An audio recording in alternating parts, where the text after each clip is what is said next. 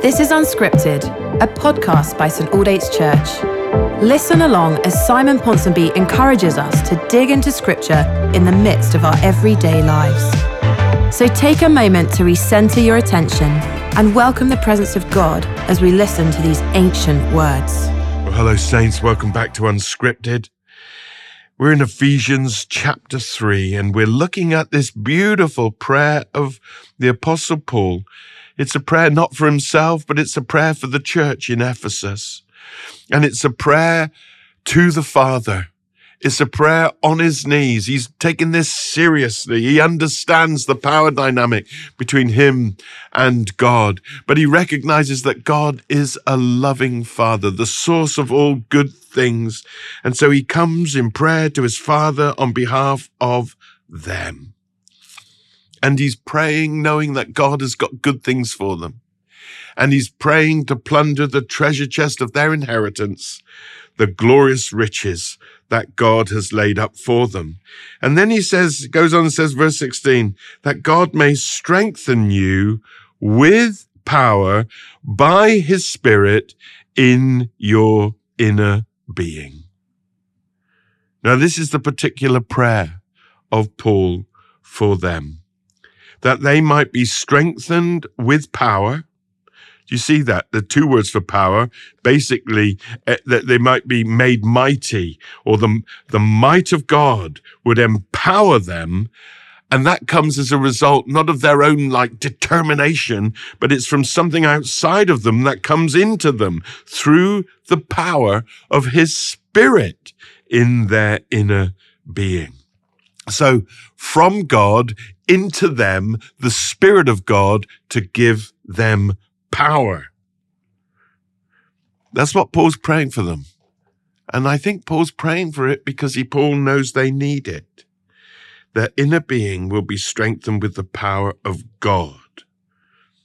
Paul knew that's what they needed. And Paul is praying for them to receive it.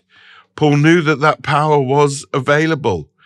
We were never meant to do the Christian life in our own strength. Yeah, we bring all that we have and all that we are, and we bring our very best and we give our very best, but it'll never be enough.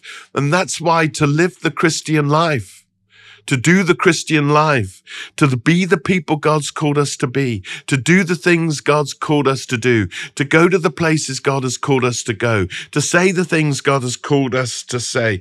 We need His power. Power is the ability to affect change.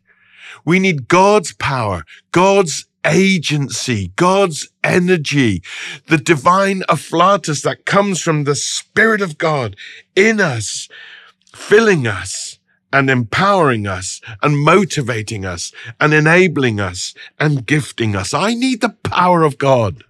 I hear my wife say amen.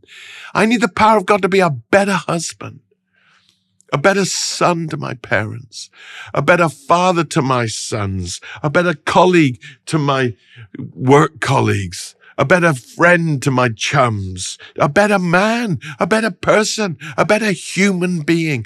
I need the power of God. And so do you too. And so did those Ephesians. There was a need for power but then there was an availability of power. Paul doesn't pray thinking that his, his, his prayers fall on deaf ears. And Paul doesn't pray thinking that there's nothing there uh, to meet the, the prayer request, that God hadn't got what is required. On the contrary, out of his riches, he may strengthen us with power according to his glorious riches in Christ Jesus.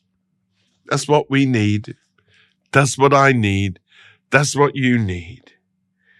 Maybe today you can just spend a moment now thinking about what power it is you need in your life from God, where you need that power to be directed in your life and through your life.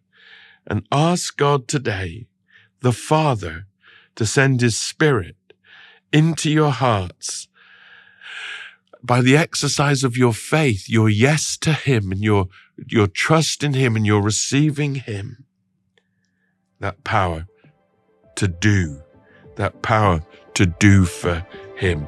His power will do. We need His power.